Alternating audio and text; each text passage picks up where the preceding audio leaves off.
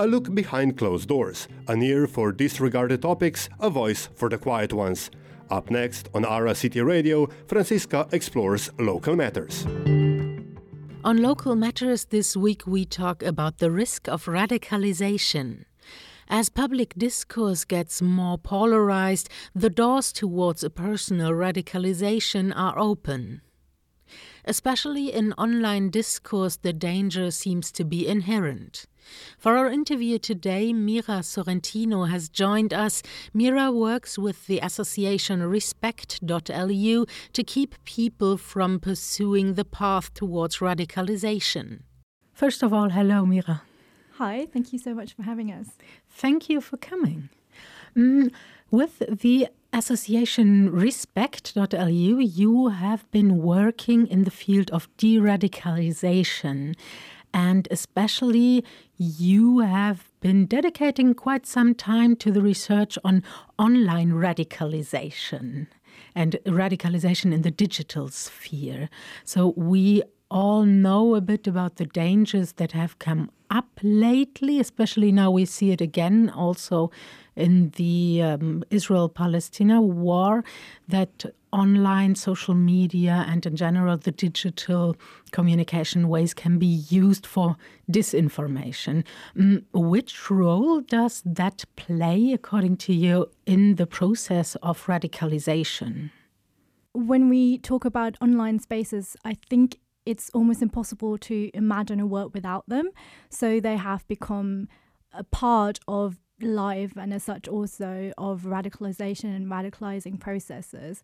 I think the correlation or the effect of uh, as to how much social media and just digital spaces affect radicalization processes aren't exactly known. So we don't like a technologically deterministic approach where, for instance, we'd say it is only the YouTube recommender system, for instance, or it's only TikTok videos that um, radicalize a person.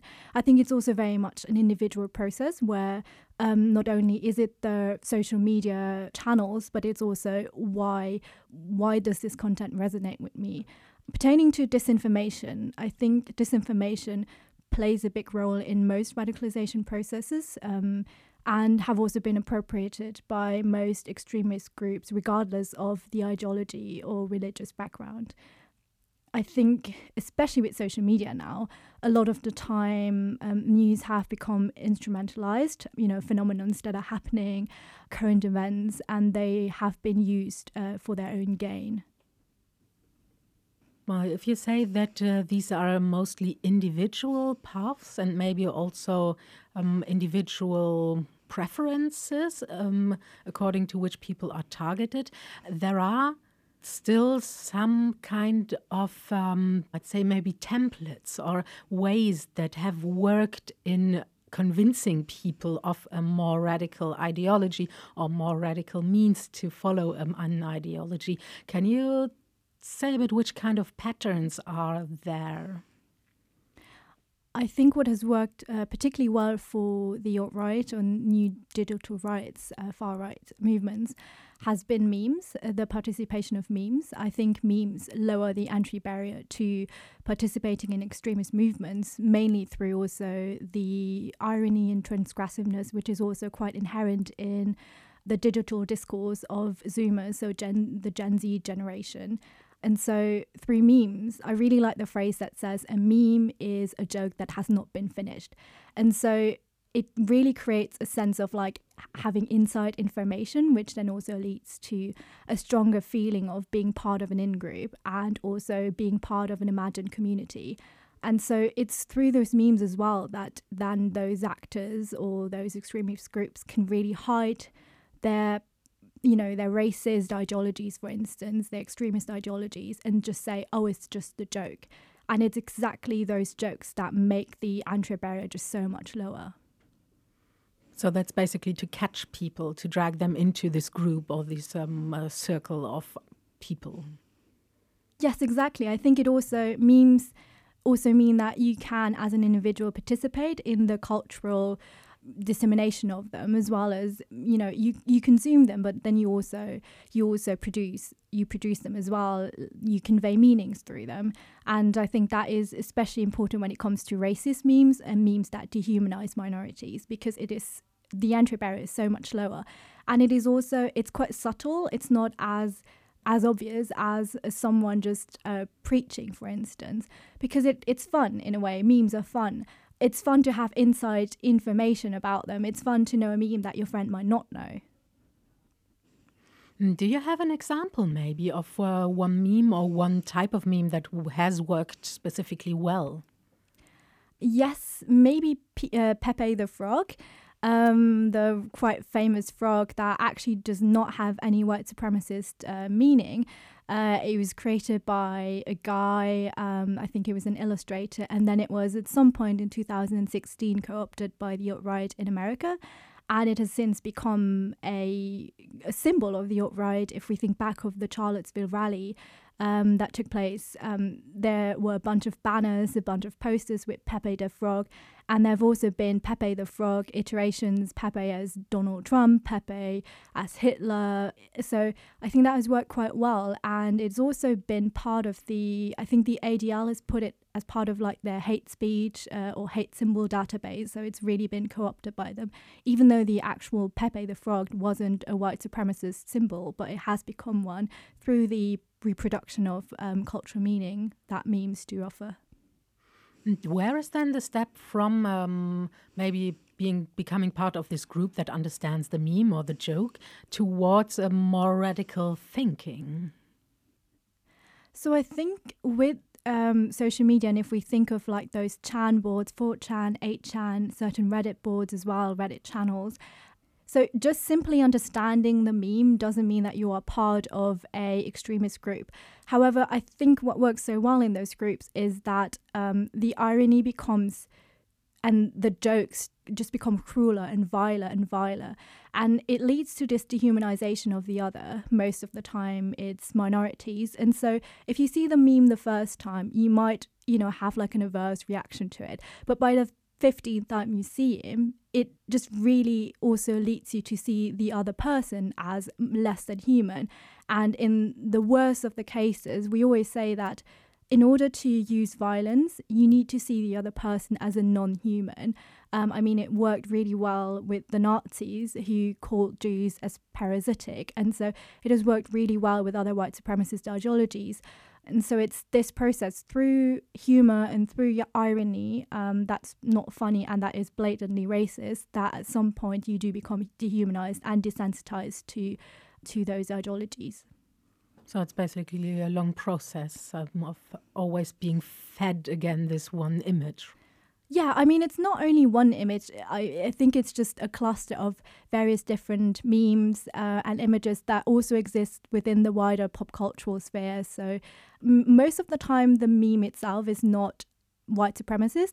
Most of the times, they are corrupted by certain movements. So, the meme exists in the wider, you know, pop cultural or cultural sphere on the internet, and then at some point, it will then um, become corrupted by those um, movements. Mm, if, we talk about radicalization lately in society, it's often associated with ISIS or um, Islamist fundamentalists. You talk a lot about the far right, actually, but you've also examined and observed other movements that are maybe smaller, less less ideological online, like for instance the tradwives mm -hmm. on uh, social media, the traditional housewives. Um, can you tell me a bit about these kind of smaller, more niche movements and what is their relation to radicalization? Mm-hmm. So, for instance, the Tradwives, I think, are really a really good example of a movement that uses an ideology and tries to sell it as a lifestyle. And so they are a movement of white, mostly white women uh, in the Western sphere that believe that it is uh, a woman's role to stay in the home and to also be subservient to one's husband. And so the movement then has also shares a wider DNA with uh, the alt right, and it really plays into to, into their agenda of um, you know reproduce and the reproduction of what I'm paraphrasing as the wide raise. Um, so that is a movement that's quite on the fringes, but then through TikTok, for instance, has worked quite well and has then also penetrated the wider algorithms. And, and so it's something that the BBC has written about, there's documentaries about them, and it works so well because the ideology plays a role, but it's not so obvious. If you'd see the video itself, it's mostly they're quite aesthetically pleasing. Um, it's all about like pastel colors, um, and it really plays like an homage to the 1950s, like suburban America. It is really when you examine the content of the videos and you see that oh, if we think back about the on the 1950s and suburban America, it was mainly a time when the American cultural identity was wide and it was conservative and it was heterosexual. And so that also plays a really big role in that because it's so subtle, but it really conveys and it's able to convey meaning through not many words, but through a lot of images. This sounds like a normal social media trend somehow. In which ways do you connect this to radicalization, or how would, why do you see that this is a radical movement? I think it's definitely an entry point uh, into other more radical or more extremist movements because the way the YouTube recommender system and probably also TikTok work is that they tend to recommend you content that is more extreme. So, regardless if you watch videos about sports, you will eventually end up with a video about extreme sport. And so, if we think back about the tradwives, which on the first eh, site seem quite harmless, um, the YouTube recommender system will probably recommend you videos that become more and more extreme. Um, and so 70% of the videos that we watch on YouTube have been recommended to us. So it plays quite a significant role in that um, in that uh, way. But I also think, in terms of radicalization, um, it's really important that we do not forget the women of the far right um, specifically. So it's not only the men marching through the streets that we've seen in Charlottesville, for instance, it's also women that, through the sharing of cultural materials such as tradwife content, then also play a significant role in, you know, making this fringe phenomenon or those fringe ideologies quite known to the wider public. I think it's important to acknowledge that not all wives are radicalized, but that they do constitute a an entry point into other movements, other more extreme movements, and that they have played a significant role in just the dissemination of what was previously considered a fringe ideology. But yeah, I mean, there's also women and men that want to be stay at home moms and dads. And that is, I mean, you go girl or you go guy. Um, but it's really this, um, this focus on being sub- subservient to a man and also that most tradwives are white Western women. Um, and there has also been some links with tradwives and the wider alt right that is really important to consider. Do actually the algorithms uh, foster radicalization or more extreme views? I'd say that the recommender system definitely does recommend more extreme content. Um, there's been a couple of studies. I think uh, the New Times did an experiment as well, where they created a fake profile and then would just type in. I think this was pertaining to the incel and the manosphere, just someone that's quite misguided, wanting to know some dating advice, and it eventually led them to quite misogynistic um, incel content. So I think in in that way, the recommender system does play a role, but um, it's also in the YouTube comments that a lot is happening as well. It's there where a community gets together. Most of the people do not tend to just watch, they're not only um, present on one website, they're not just on YouTube, they are on YouTube, they are on Instagram, maybe they have a podcast. Um, and so it's really this like microcosmos that that then uh, comes to comes to be. What would you say? Like, what role does this um, communication culture online play? Recently, you often hear this claim that online and on social media, communication is much more polarized and much, well, less masked, maybe more aggressive as well. Yes, I, I'd agree that um, the way we talk online has become so polarized. Um, what plays a role in this is also that extreme, more extreme opinions have through TikTok, uh, Twitter, and Facebook have also become incentivized, mainly through the retweet button, through the like button, through the comment section. And so when you comment something or when you post something, not only do you want to talk to someone in the public sphere, but you also in the back of your mind, you know that there is an incentive uh, for people to like you, for people to comment you. And so, in that way, that incentivizes then more extreme views. We also know that on Facebook, for instance, more extreme views tend to generate more reactions, and they are then also um, preferred by the uh, algorithms on Facebook. So, this polarization is actually more heavy online than offline?